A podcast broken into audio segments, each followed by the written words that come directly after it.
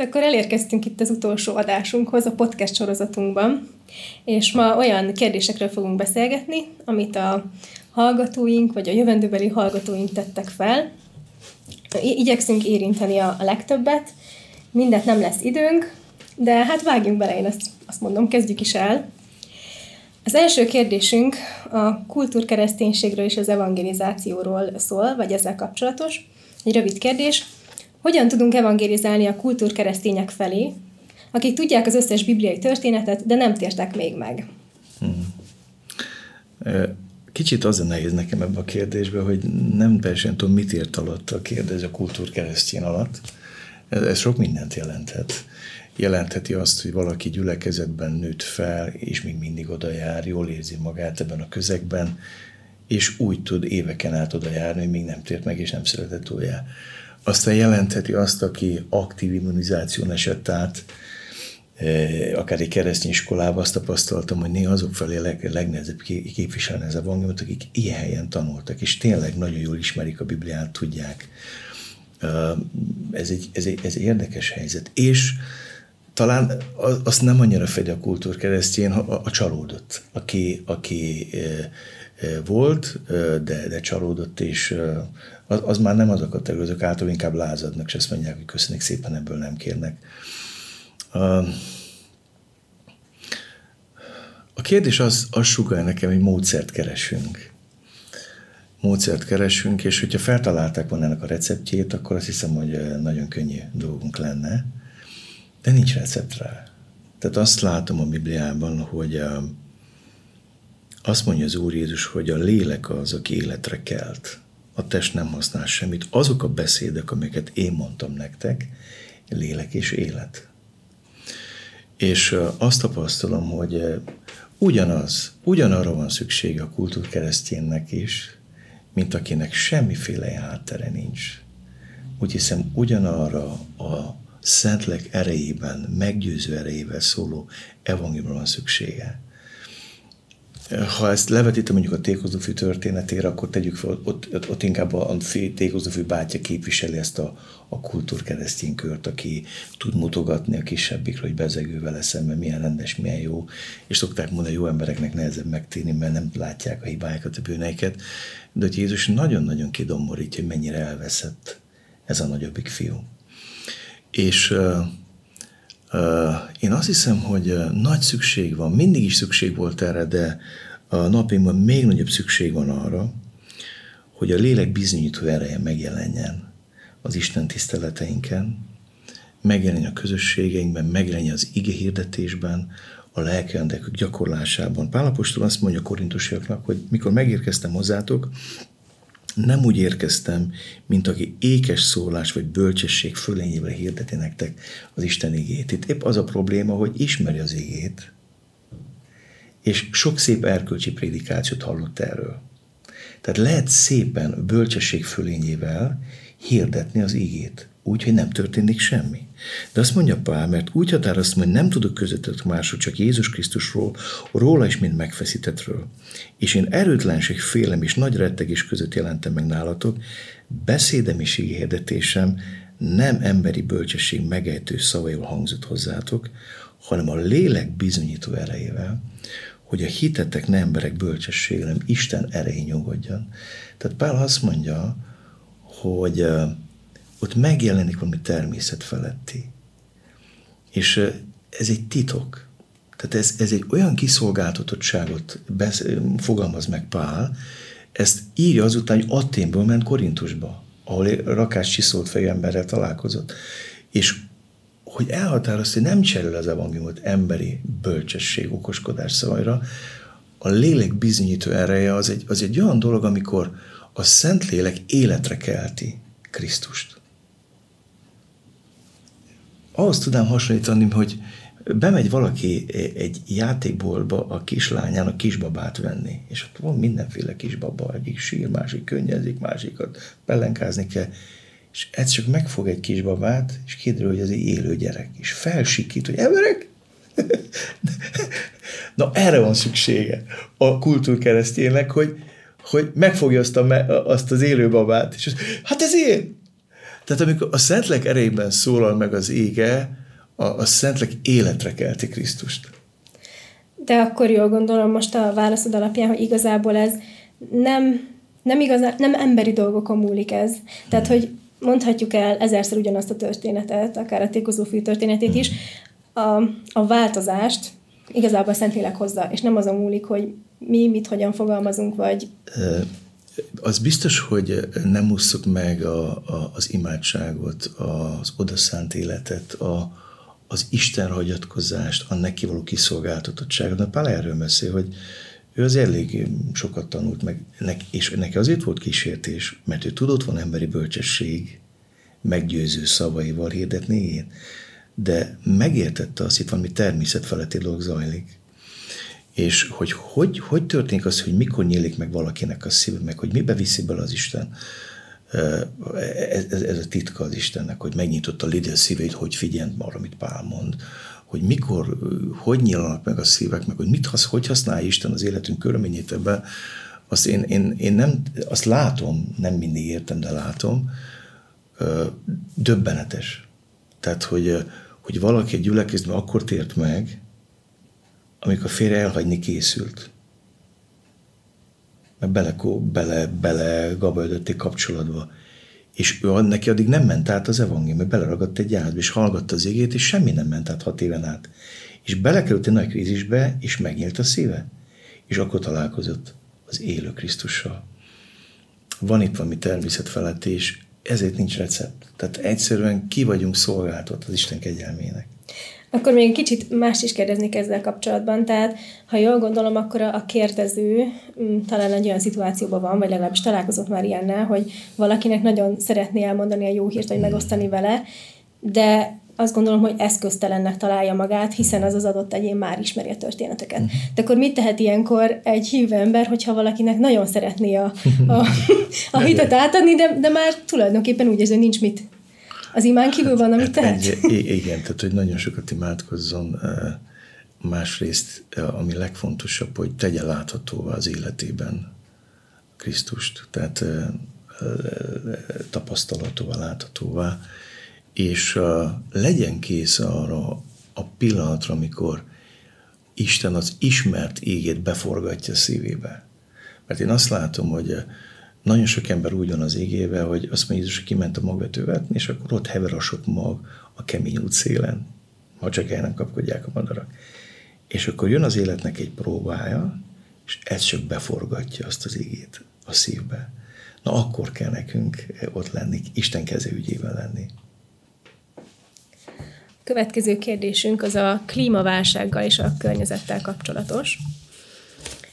Valaki azt írja, hogy fél a testi szenvedéstől. Hm. És a kérdés az, hogy Isten nem szeretne egy kicsit beavatkozni abba, hogy mégiscsak élhető maradjon ez a földgolyó, hm. és hogyha nem, akkor miért nem? Igen, húha. Hát nyilván ez a föld bizonyos fizikai törvényszerűségek alapján működik. És a Biblia azt mondja, hogy amikor az embert Isten megteremtette, az, hogy uralkodjon ezen a földön, azt, azt is jelentette, hogy felelősen képviselje Isten akaratát a teremtett világban. És úgy hiszem, ebben benne van nem csak az egymás iránti felelősségünk, hanem teremte, egész teremtett világ iránti felelősségünk. Beleértve a termőföldet, beleértve az állatvilágot, a növényvilágot, tehát hogy az ember felelős.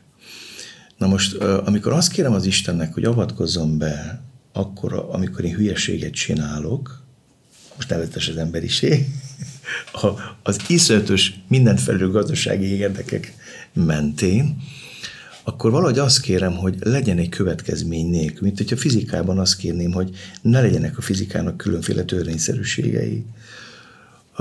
Nagyon bugyuta példát mondok.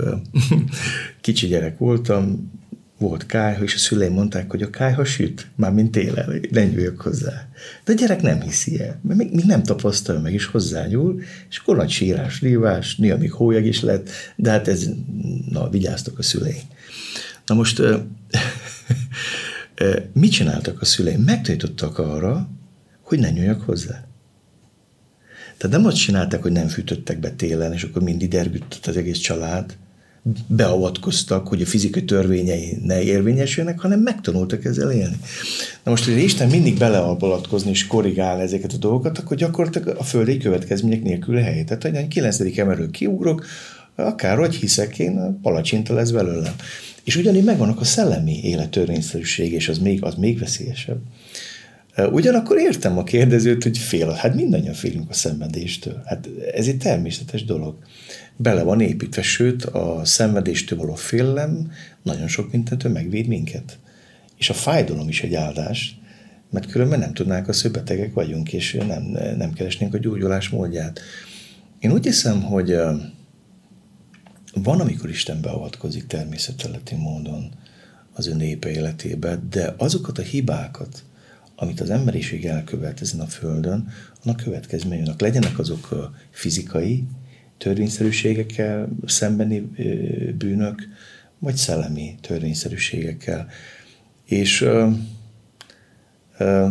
viszont azt tudom mondani a kérdezőnek, hogy olyan jó azt tudni, hogy, hogy Istennek nincs eleje, meg nincs vége, ő az örök jelen. És ő indította útjának az egész teremtett világot, benne mi kis bolygónkat, benne az életet, ő az oka, az értelme és a cél létezésnek, ő indította el, és ő fogja lezárni ennek a történetét. És olyan érdekes, amikor Jézus beszél az ő visszajöveteléről, akkor ilyen érdekes dolgokat mond, hogy ami Noé napjában történt, úgy lesz az emberfél napjában is, ettek, ittak, házasodtak, férhez mentek. Tehát zajlani fog az élet. Zajlani fog az élet. És um, talán még azt is mondanám a kérdezőnek, hogy, hogy a, ugye ez egy nagy üzlet a katasztrófa irodalom, vagy a, hát már inkább a szifit súrolja, hogy rengeteg film születik arról, hogy mi vagy, ha megemelkedik a vízszintje földön. Aztán mi, hogyha a, a tűz, vagy a, a, a pusztulást, vagy a víz. Tehát ez egy nagyon, nagyon jó téma, de én azt látom, hogy zajlani fog az élet. Tehát nem, nem arról van szó, hogy igen, le, le, menni fog az élet, és amikor viszont vissza fog jönni Jézus, akkor már az ennedrangú lesz mindannyiunk számára, hogy tehát ez a föld nem, nem, nem a végleges hazánk. Itt, itt mi átutazóban vagyunk, ezt mondja a Biblia.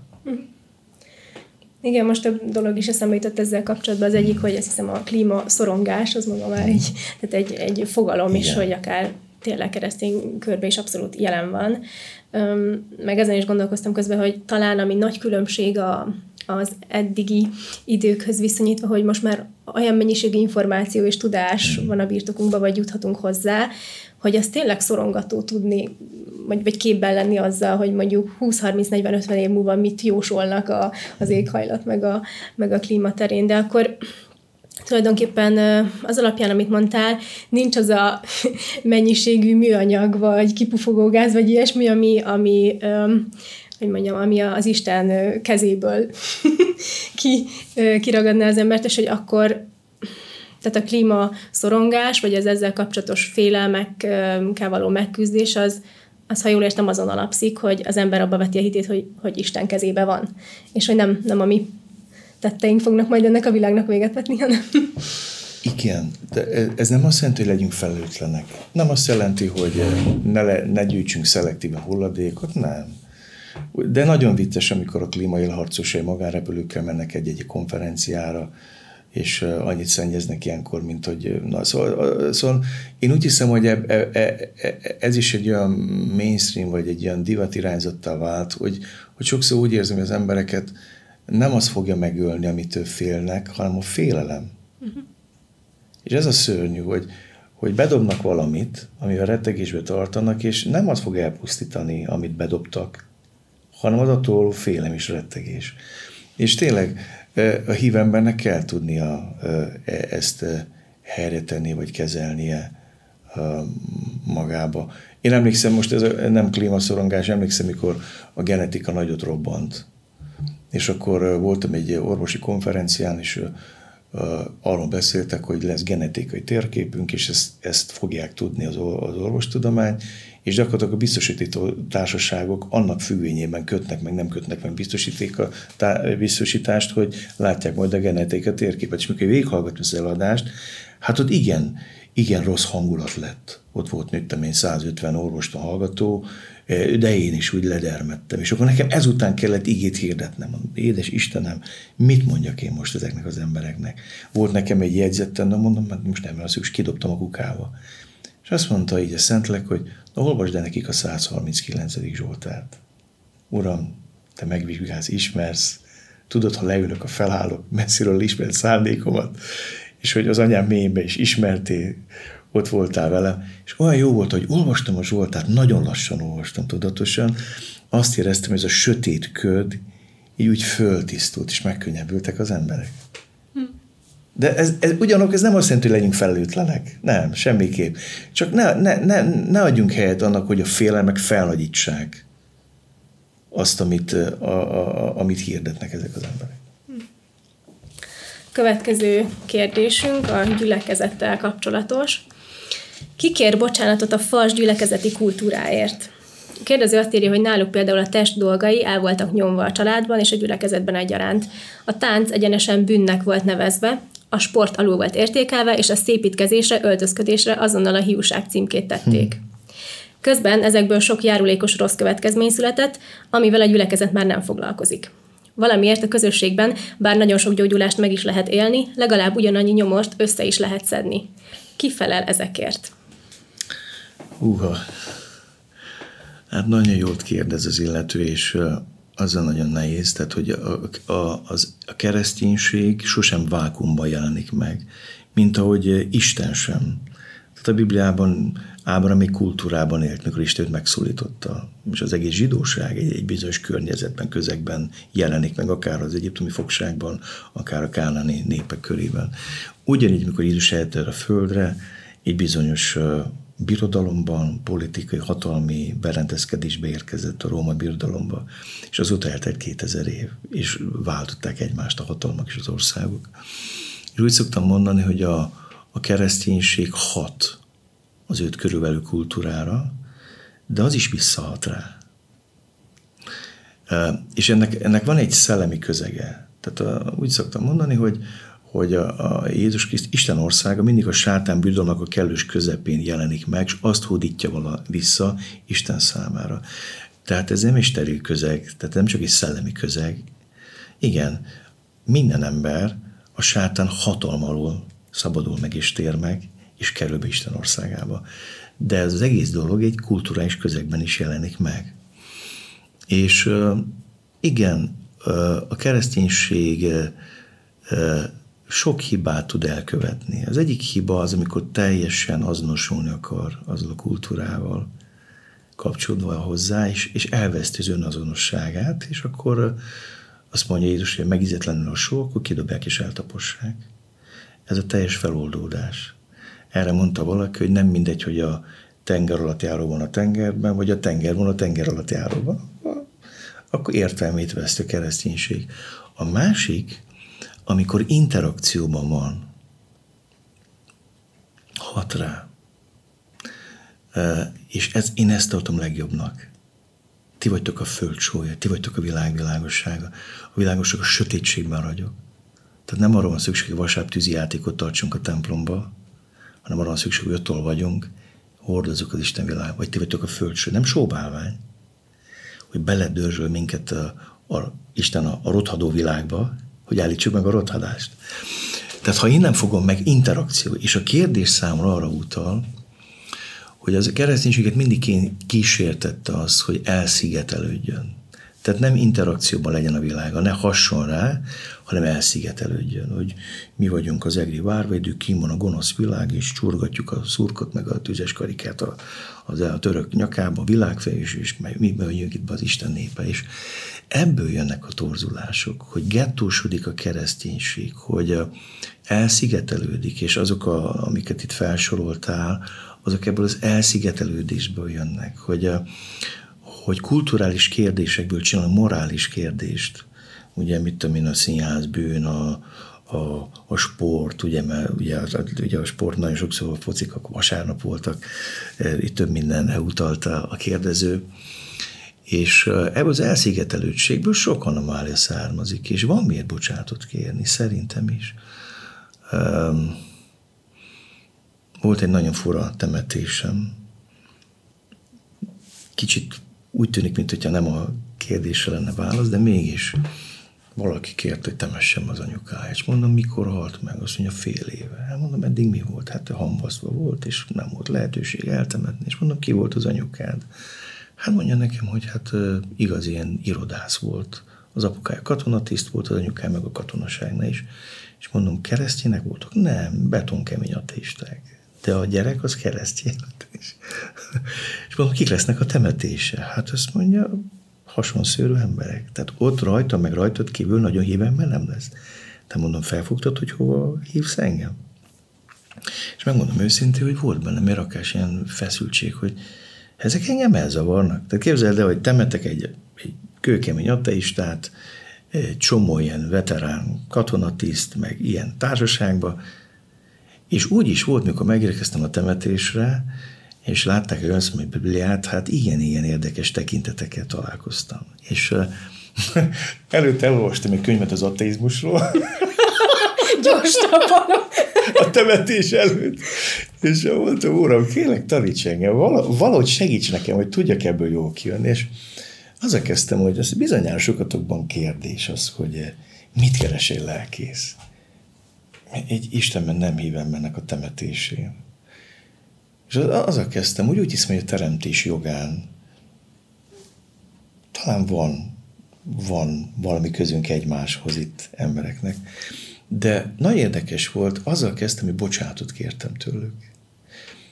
Hogy a kereszténység nagyon sokszor olyan görbetükröt állított a Biblia Istenre az emberek elé, mert azért az ateizmus és első, elsőbb a kereszténység talaján jelent meg. Most már van muzlim ateizmus is, tehát ott is megjelenik az ateizmus, mert ott is kinyílik az emberek zsebébe, a bicskotya hülyeséget látnak. De arról beszéltem, hogy mi rászolgáltunk arra, hogy nagyon sokan Isten tagadóká válnak. A kereszténység történelme elég okot adott erre. És ezzel szeretném kezdeni, ezeket, szeretnék ezeket a bűnöket bocsánatot kérni. És nagyon érdekes volt, hogy na akkor éreztem, hogy hopp, felvettem a szállat. Tehát, hogy most már van kapcsolódás, így kiengedtek, és láttak, hogy ez egy normális ember. nem, nem fog minket itt... És csak azután kezdtem el hirdetni az evangéliumot, miután ezt egy picit helyre tettem. És arról is meséltem, hogy, hogy volt egy időszak, amikor én is próbáltam a felé fordulni. Megkérdőjelezni azt, amit a szüleimtől hallottam. De hogy, hogy ahogy ők ugyanúgy hisznek abban, hogy nem hisznek, én hiszek abban, hogy hiszek. És akkor sikerült az evangéliumot elmondani. Csak a bocsát kérés jutott ez eszembe, hogy mikor azt kérdezi a kérdező, hogy ki fog ezekért a bűnökért bocsátot kérni, hát annak, aki elkövet, annak kell. És sokszor segít a párbeszédben, úgy hiszem, segít. És hát ez a, ez a kérdés azért fölveti elég rendesen a valláskárosultságnak is a fogalomkörét. És néhány dolgot azért leírtam minden magamnak gondolatként, hogy, hogy mi az, ami, ami segít. Az egyik a kiegyensúlyozott tanítás. Tehát minden ilyen anomália akkor alakul ki. A Biblia beszél az igazság jobb és baloldali fegyveréről. Vagy két, az igen kétélű kard, nem egyélű, kétélű. Ez azt jelenti, hogy kiegyensúlyozott. Tehát amikor nem kiegyensúlyozott egy tanítás, vagy amikor valamit túlhangsúlyozunk a Bibliába a többi rovására, amikor hozzáteszünk az égéhez, vagy elveszünk belőle, vagy amikor elveszíti a gyülekezet vezetése, vagy, vagy szolgálattevője azt a kontrollt, amire azt mondja az új szövetség, hogy a proféta lelkek engednek egymásnak. Ez azt jelenti, hogy engedem, hogy megvizsgálják azt, amit mondta. És, és, és ami legfontosabb, az Istennek való kiszolgáltatottság és az egymás iránti alázat. Tehát a, a, a Bibliában a, a tanítás, a profétálás, a pásztorlás, az evangélium hirdetés, vagy az apostolság, ezek a szentlek ajándékai. És a szentlek ajándékait nem sajátíthatom ki. Tehát nem működnek csak a szentlek nélkül. Tehát, hogyha nekem a tanítás ajándéka van, akkor csak akkor fog működni az életembe, ha ki vagyok szolgáltatva az Istennek. Ha kiveszem magam a kedve, és azt mondom, hogy már eleget tanítottam, elég okos vagyok, és hozzányúltak a Bibliába, ennél a kiszolgáltatottság nélkül, na akkor jönnek a problémák. És én úgy hiszem, hogy nagy szükségünk van arra, hogy, hogy, hogy legyenek visszajelzések, akár a tagok részéről. Biblia beszél a bérebeliekről, akik kutatták az írásokat, hogy tehát utána néztek, hogy, hogy tényleg úgy vagy, Pál mondja. És azt mondja az ége, hogy nem kekeckedők voltak, hanem nemesebb lelkűek. Mi történt? Pál bement a zsinagógába, hirdette az égét, csak ezek nyitottak voltak. Azt mondták, mi készek vagyunk elhinni, de engedd meg, hogy megnézzük, hogy a Bibliában ez hogy van. És nagyon sokan lettek közülük hívők. És úgy hiszem, hogy ma szükség van erre a fajta e, igei látásra, hogy e, nagyon furja, emlékszem, egy barátkozó egyszer kérdeztem, hogy miért jöttek. És azt mondták, hogy azért jöttek el, mert már rég járnak az imázba, de mikor hazamennek, mindig lecsekkolják a prédikációmat, hogy nem hazudtam-e. Hú, megállt az ütő. Tehát, hú, nem hazudtam-e. De ugyanakkor azt mondtam, hogy nagyon értékelem bennetek ezt. Tehát, hogy, hogy igényesek. És hogyha ez lenne a gyülekezetben, akkor kevesebb én bocsánat kérésre adnánk okot. De, de ugyanakkor meg törékeny Krisztus teste, tehát nem tökéletes. És ennek a, vagy ezeknek a visszajelzéseknek van tere, vagy mi a tere? Vagy hmm. hogyan, hogyan működik ez jól egy gyülekezetnek az életében? Én éppen erre gondoltam, de nagyon jók ezek a kérdések, mert nekem is segítnek a jövőt illetően, hogy ugye, hogy elkezdted ezt a podcast sorozatot, nekem, nekem segít. Például megfordult bennem az, hogy, hogy legyen rendszeres lehetőség a visszajelzésre, ha, ha félnek személyesen, akkor, de az a legjobb, hogyha személyesen. De nekem azért szoktak szólni, tehát vannak olyan, olyan barátaim vagy testvérem, akik jelzik, hogyha valamit túlhangsúlyoztam, valamit egy oldalúvá tettem, vagy, vagy, vagy nem kiegyensúlyozott a tanítás. Tehát nagyon fontos a kiegyensúlyozott. Ez olyan, mint az étrend. Kiegyensúlyozott étrend, ugye. Az Isten ígé is ilyen, hogy úgy kell hirdetni. Nem, nem mindig csak valamit. Ez olyan, mint hogy valaki mindig ugyanazt tenni, és akkor abba bele lehet halni. Ezért menjék fel. De a másik az, hogy legyen egy, akár egy olyan visszajelző rendszer in, in, internetes forma, vagy papírformával, az emberek föltetik a kérdéseiket. És a gyülekezetnek legyen egy olyan alkalma, ilyen fórum lehetőség, ahol, ahol akár többen kiülnek előjárók, és valaki vezeti ezt a beszélgetést, kérdéseket lehet tenni.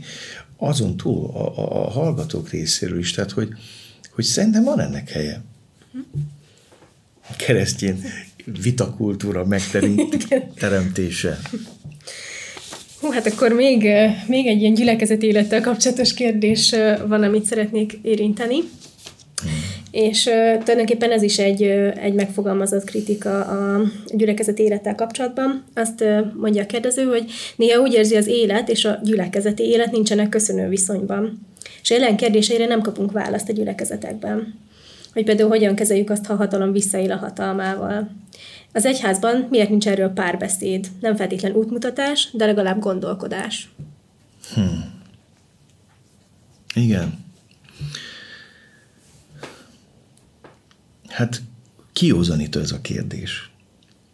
Azért is kiózanító, mert amikor nekünk úgy tanították a teológiát, amikor olvasod a Bibliát, akkor a, a hermeneutikus, az exegézis abban segít, hogy megértsd, hogy ott és akkor az az ige mit jelent, és mit akart mondani. És a, e, ez kifejez az exegézis dolga, a szöveg megvizsgálása, megértése. A hermeneutika az már értelmezés, és ott úgy hívtuk, hogy hídverés, hogy az ott és most mit jelent, az ott és akkor, bocsánat, az ott és akkor mit jelent itt és most.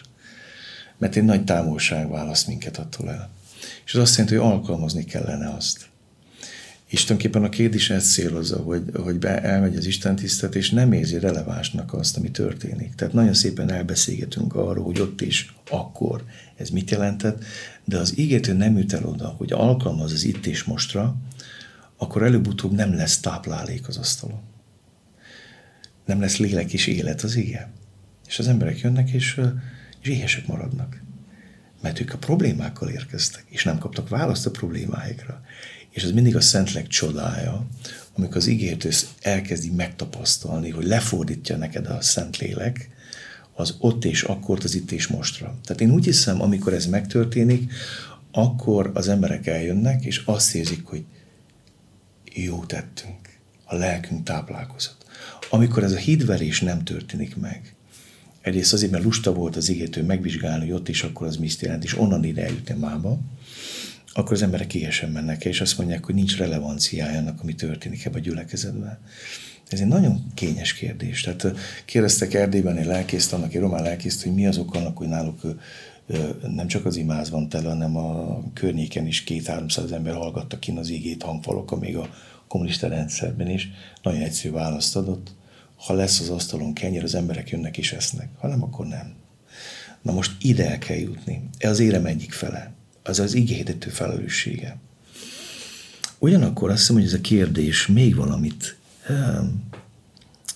jelent, mert olyasmiket feszeget, hogy miért nincs nekünk véleményünk vagy állásfoglalásunk arra, mi zajlik körülöttünk. Tehát, hogy ne csak igényedetés legyen, hanem vajon lehet-e nekem véleményem akár a kata eltörléséről, vagy a pedagógusok méltatlan alulbecsültségéről, nem? Igen.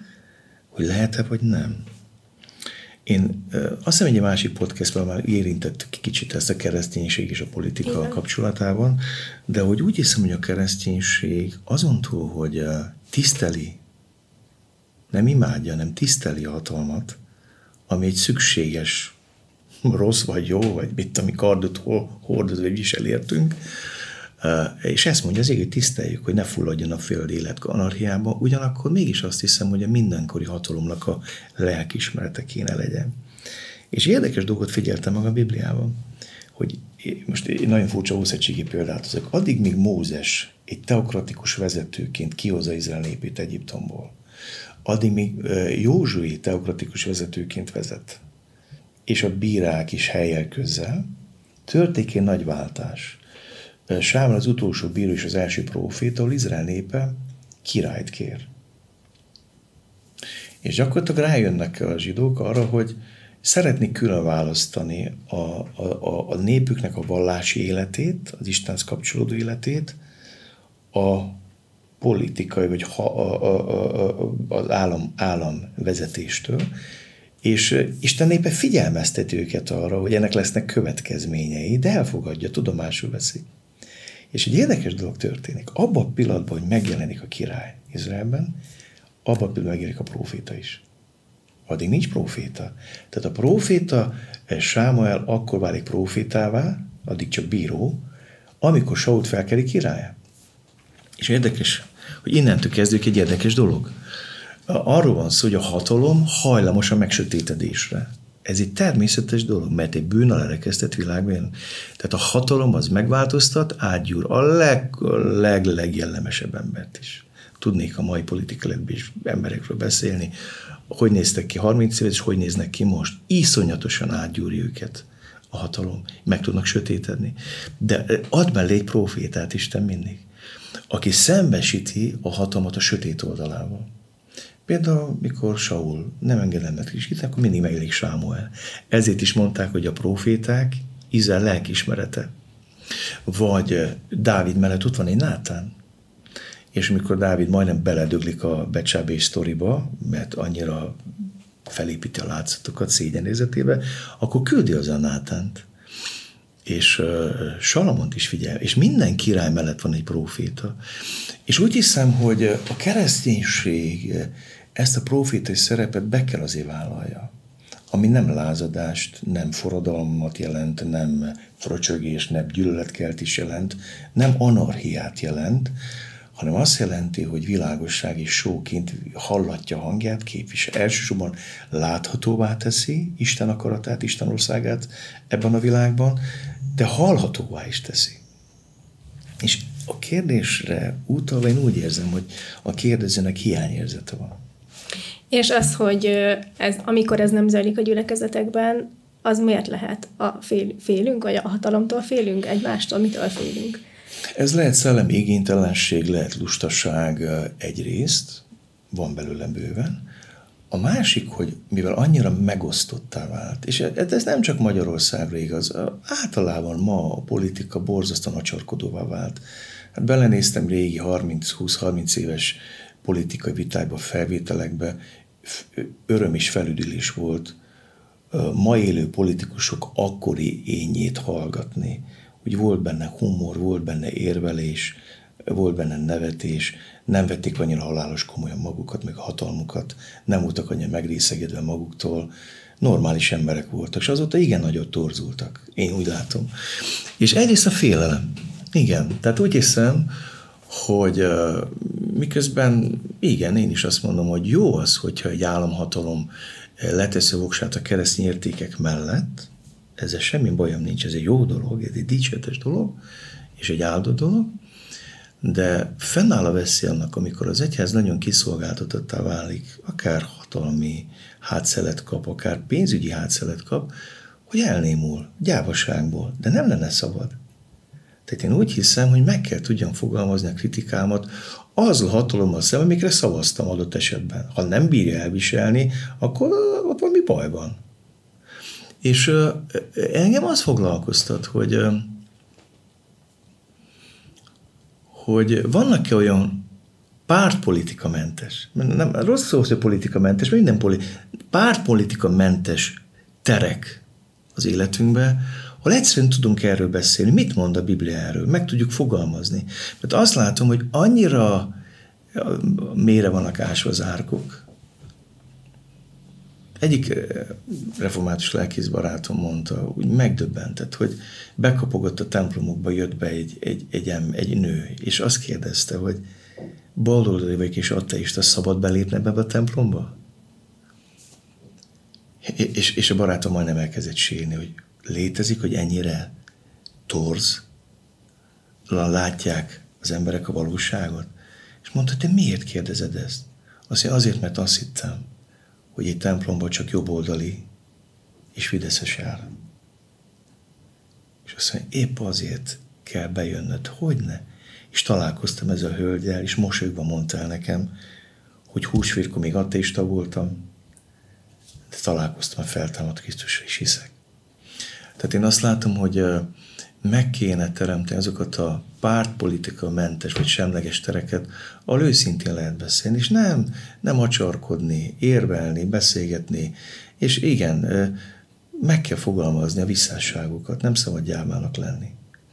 Igen, hát azt hiszem, hogy ehhez nem csak a, a, az önreflexiónak a képessége, hanem talán az is szükséges, amit az előbb mondtál, hogy, hogy az ember ne vegye magát és a, a nézőpontjait túl komolyan, vagyis, hogy, hogy legyen nyitott arra, hogy lehet, hogy valamiben nincs igaza, vagy nem úgy van, ahogy ő gondolja. Igen.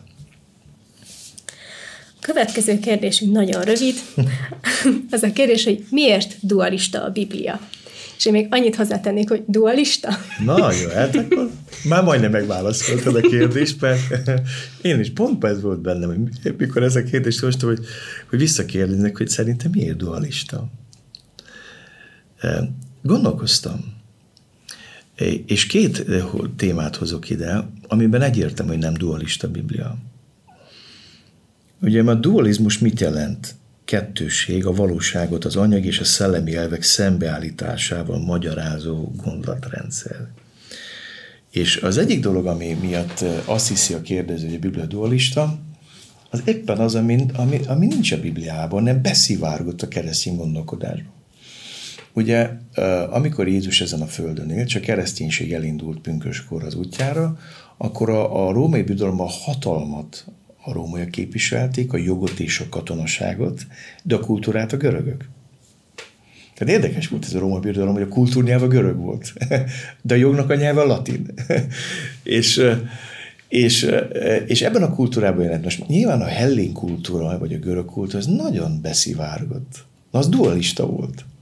A gnoszticizmus azt mondta, hogy a test az romlott, lehúz, alantas, gonosz, fertelmes.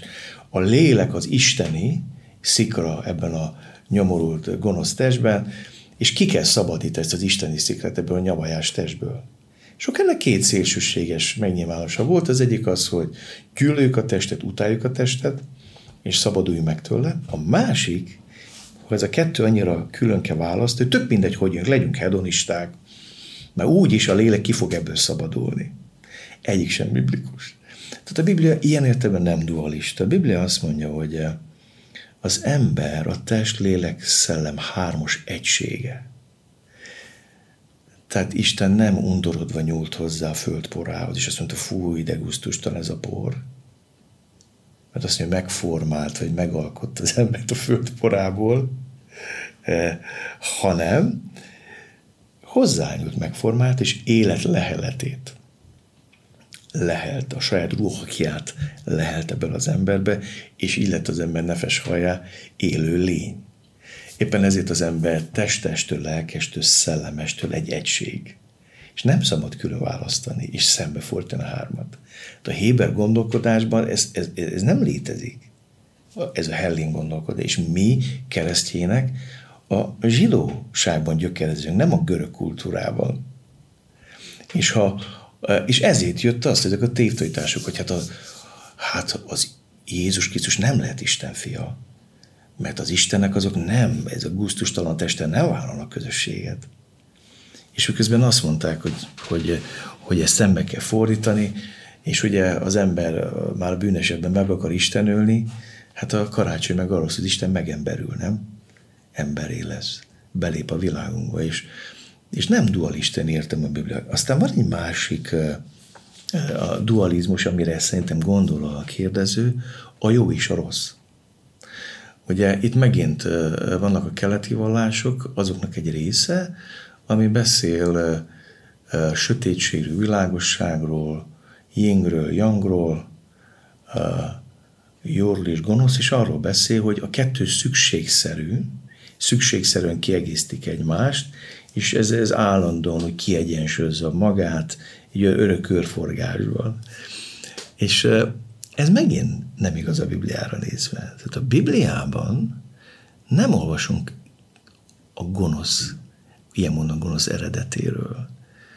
Azt olvasjuk, hogy kezdetben Isten. Nem az, hogy kezdetben Isten és a sátán, kezdetben Isten. Azt Isten megteremtő nem látható világot. Ezt úgy tudom hogyha behozom a zsidókhoz itt levélet, hogy hitáltal értjük meg, hogy Isten nem láthatóból hozta létre a láthatót. Előbb Isten nem látható világot teremtette meg, és utána láthatót. És Istenhez képes minden teremtmény, beleértve a gonoszt is. Tehát, és ez, ez, ez felszabadító, ha arra gondolok, hogy, hogy a sátán teremtmény, és a démonvilág is teremtmény, lázadó teremtmények, akkor ez azt jelenti, hogy Istennek hatalma van felette. És meg van határozva tólig az ő hatáskörük, tehát nem tehetnek akármit. És ez jó tudni. Tehát nem, nem, ez azt jelenti, nem vagyunk ki, csak úgy kényekedve szerint a sötét erőknek kiszolgáltatva. Ez benne van még a bűneset után is, mikor Káin arra készül megé, megölj Ábelt. Isten azt mondja, Káin, porgasztod le a szemed, fejed. De nézd a szemembe. Ha jót cseleksz, akkor szembenézhetünk, nem? De ha nem vigyázz, mert a bújjon az ajtó előtt áll, rád vágyodik, és ott mond valamit Isten, de te uralkodj rajta. Káin, a sötétség legyőzhető. Nem dualista Biblia. Viszont miben dualista?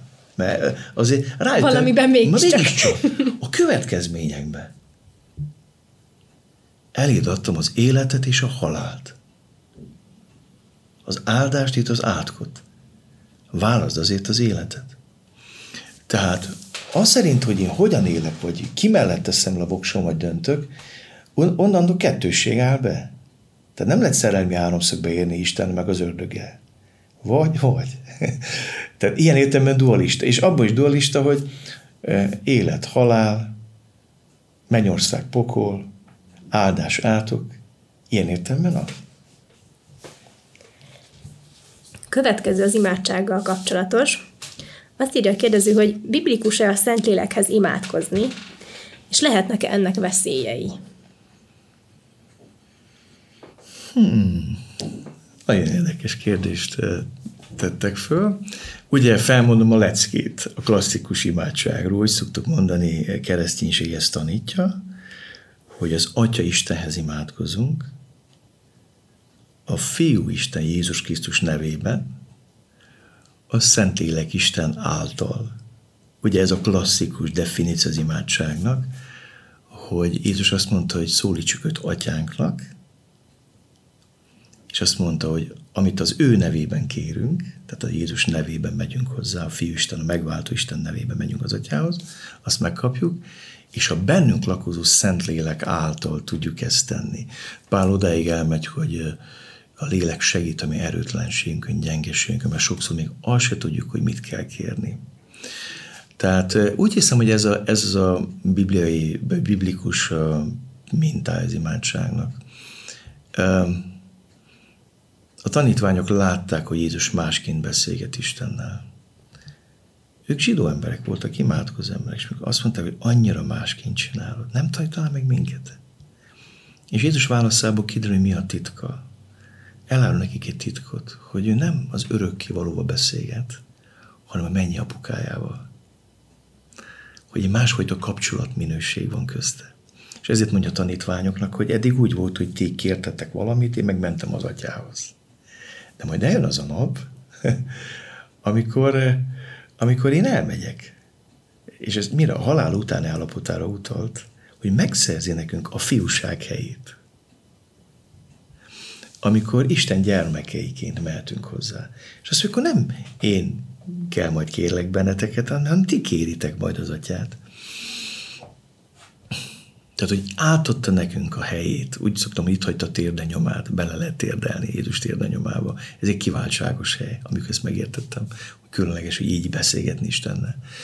És mindezt a Szentlélek által, tehát, hogy ő az, aki bennünk van, aki bizonyságot tesz, hogy Isten mi mennyi apukánk, abba atyám az Isten, és mivel ezt tudom, akkor ez egy bizalmi állapotot vagy légkört teremt bennem az imádságban. Ezzel együtt úgy hiszem, hogy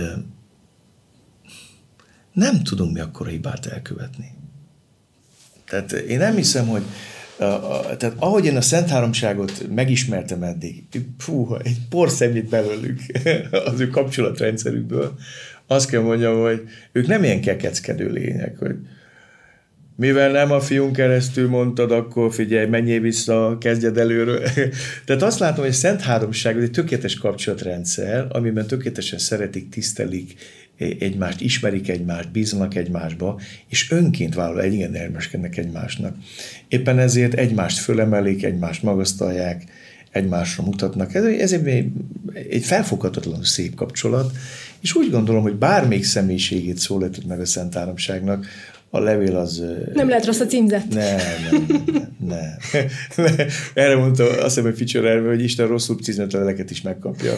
Tehát, hogy olyan nagyot... Én azt mondom, hogy mondjad. Inkább mondjad rosszul, mint sem nem mondja, hogy. És ha már imádság, akkor ehhez kapcsolódóan milyen a helyes, vagy a biblikus bűnvallás, és hogyha lehet ezt helytelenül csinálni, vagy ha igen, akkor annak mik a következményei? Hmm.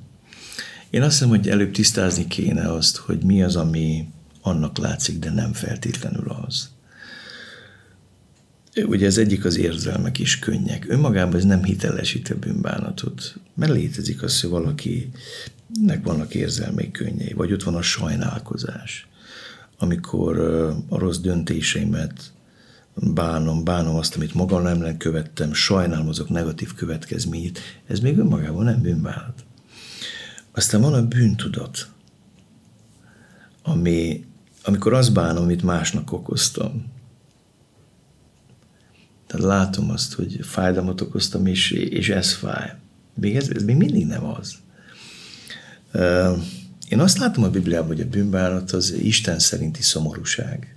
Mondja is a Biblia, hogy az Isten szerinti szomorúság megbánhatatlan megtérés szerez.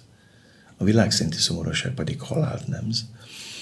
És uh, én úgy látom ezért, ezért a bibliai bűnbánat ez egy folyamat.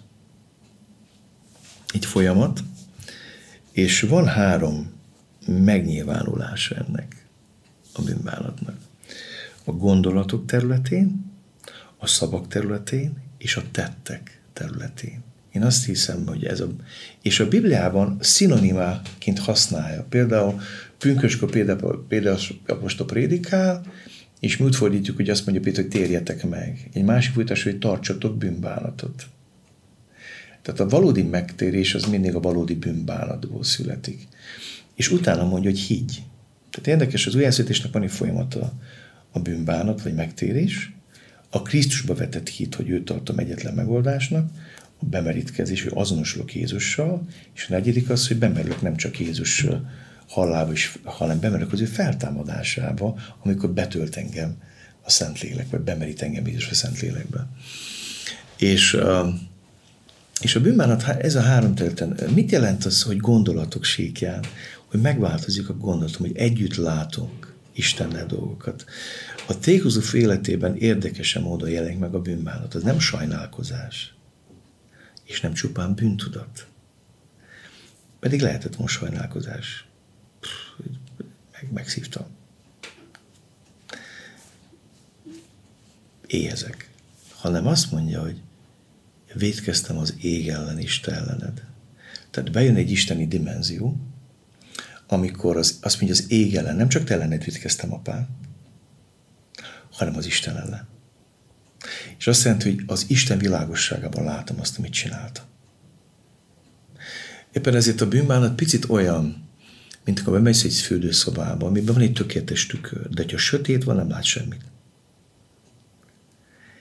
És a, a, a, a gondolkodás változás akkor kezd, amikor felkapcsolják a villanyt. És akkor elkezdesz látni. No, ez, ez amikor megjelenik a, a világosság. Ez a, gond, a gondolatait síkján jelenik meg a bűnbánat, és ez egy nagy dolog. Tehát mikor farizosokat vakítgatták szegény házasságtől, azt mondta a rendőrlámpáikkal, nem segítettek rajta, csak megvakították. De Jézus fölkapcsolta a villanyt, aki nem, most azt kezdje a kövezést. Na ez mikor fölkapcsolják a villanyt, is, ja, a gondolatsége. Aztán jön az, az, mikor szavak útján. Tehát, hogy mikor rádöbbentem a bűneimre, akkor mondjam is ki. Nevezzem meg. De és ne általánosságban. Tehát nagyon nem szeretem azokat az imákat, hogy Uram, ha van bennem bűnvigyed. Mikor jönnek a kukások ide az imáz elég, mindig megfigyeltem, hogy mielőtt eh, rátennék a kocsira kukást, hogy kiborítsák, fölnyitják a tett, és nem értettem, hogy miért. Aztán rájöttem, hogy milyen okosok. Hát üres kukát nem borogatlak. és ez szerintem azt jelenti, hogy ha tudom viszont, hogy mit hát ha felkapcsolták a villanyt, azt mondja, Dávid, tudom, hogy ellened vétettem. És azt mondja, tisztíts meg, és vértontottam. És nem azt mondja, hogy nem, ki mondja, hogy mit csinált. Tehát, hogy nevezzem meg. És van a harmadik terület, amiről nem szeretünk beszélni, hogy a bűnbánatnak van egy tettekben megnyilvánuló része, ezt van, hogy meg lehet tenni, vagy nem, amikor próbáljuk jóvá tenni. Tehát mit tudom, hogy Zákeus nem azt mondta, hogy hát megszedtem magam, de most már megtérek. Hanem úgy érezte, hogy neki van rendezni valója. És, és rendezte, amit tudott. És, és igen, tehát hogyha én, és főleg, hogyha valaki ellen vétettem, akkor azt rendezni kell. Ha feleségem vétkeztem, nem elég csak Istentől bocsátot kérni. Ha gyermek ellen vétkeztem, nem elég csak Istentől bocsátot kérni. Tehát, tehát hogy próbálom megrendezni. Igen. Gondolatok, szavak tettek.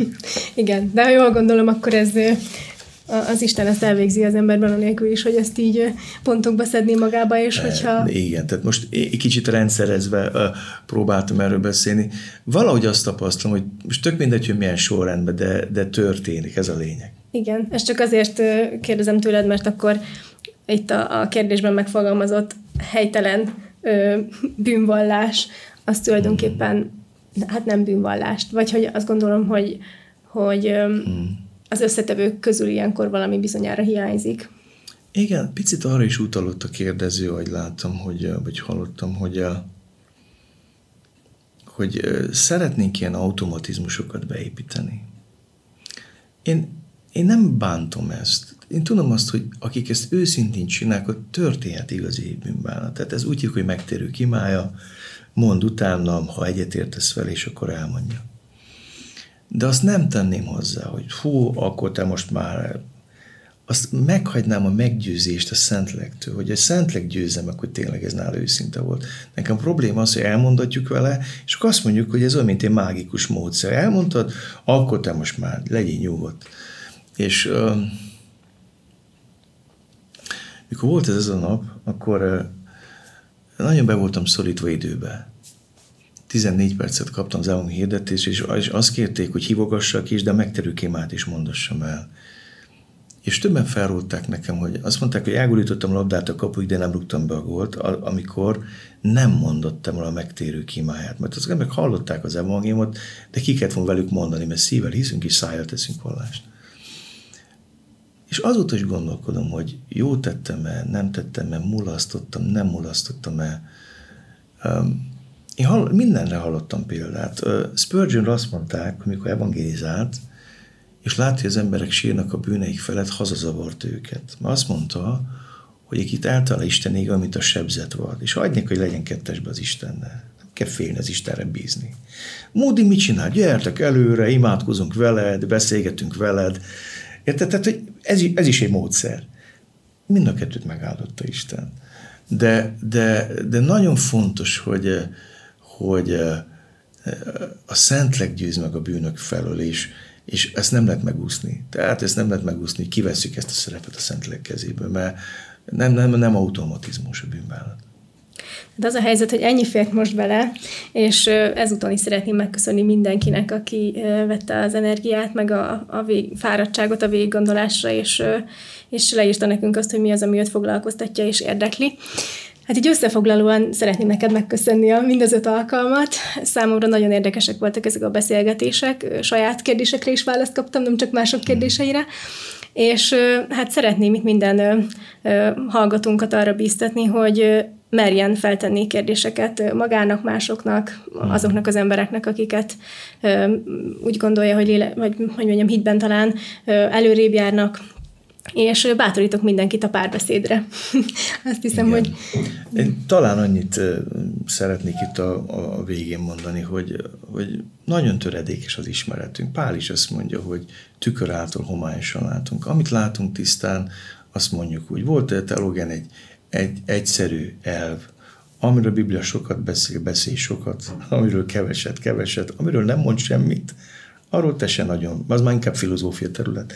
És én, amit, amit válaszoltam itt ezeken a beszélgetéseken, a mostani világosságom és tudásom szerint válaszoltam, és ez távolról sem a, a teljesség. Köszönöm szépen neked, és hát á, reméljük, hogy áldást hoz majd sokakra ez a sok beszélgetés. Köszönöm.